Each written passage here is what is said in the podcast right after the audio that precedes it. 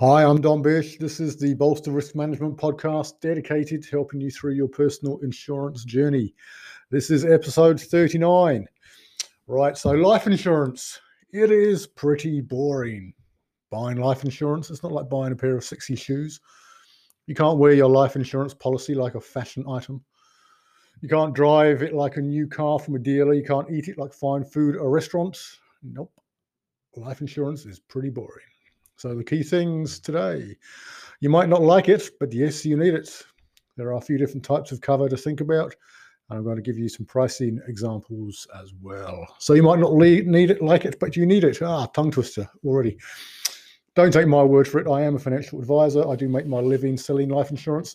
However, someone should know what they're talking about the Financial Markets Authority. They don't sell insurance, but they do regulate people like me. This is what they have to say. And I quote Buying life insurance is one of the most important financial decisions you'll make. If there are people who depend on you financially, you may need insurance to protect them.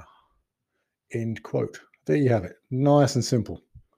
So, only 38% of people have life insurance, only 19% people have trauma cover, and only 14% of people have income protection. We know this because another independent body, those guys at the Financial Services Council, they did a lot of research on this topic.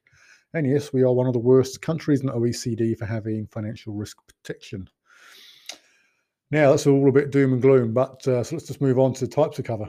The definitions here in New Zealand do not necessarily correspond or marry up to uh, those in the other parts of the world. So, do read your policy document if you're unsure?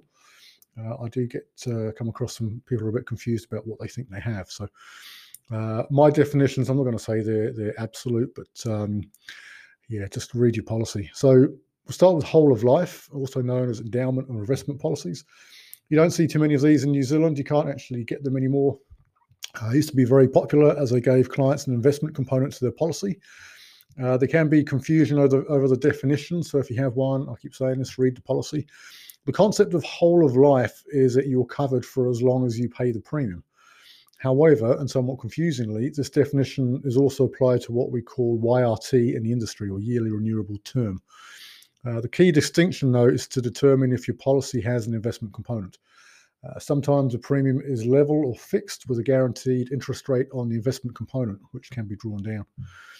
So, the next type then is term life. Now, the idea with term life is that you have it for a specific period, such as 20 or 30 years. Again, this definition doesn't really apply with most of the contemporary policies in place in New Zealand.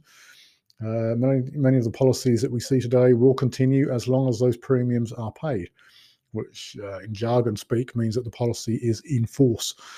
Uh, these policies are pr- pretty straightforward. Uh, they pay a lump sum in the event of death. Uh, many, but not all, many will have a terminal illness benefit and a few other uh, benefits thrown in as well. For term life policies, you have options on how the premium is structured. Uh, so yearly renewable term, or the YRT that I mentioned before, as the name implies, it renews the contract every year. So the policy is repriced every year. So um, you'll see that the cost of your policy will go up every year as you get older. The next type of pricing that you might see is level pricing. Again, fairly common. Uh, not, not fairly common. It's becoming more common, should I say. Uh, you can elect to have the policy that fixes the price for a set period. So it might be 10 years or to the age of 65. Um, different providers will give you different options. Uh, one will take you up to 100. Not all level products are the same, so do speak with your advisor about the differences. Uh, these policies can end up saving clients thousands of dollars over the life of the policy. You did hear, hear that right. That is thousands of dollars over the life of the policy. Uh, now, look, what I'm not going to do on this podcast is look at things like funeral cover and some some of the uh, the lower end uh, products. Uh, nor am I going to discuss the kind of fly by night covers that only insure for accidental death. Uh, that's very specific. There is a company that kind of springs to mind as I'm saying this. Uh, they appear to prey on the uninformed, particularly in the, in the poorer neighbourhoods. Uh, there are also some other types of premium structures, um, such as ones that will decrease the cover amount over time while maintaining the premium. So you pay the same amount, but the amount that you actually cover for will decrease. Uh, right, so that's some of the different terms that we have. Look, it is pretty confusing. Um, even for people in industry, it gets a bit confusing if you look at the different definitions that people have.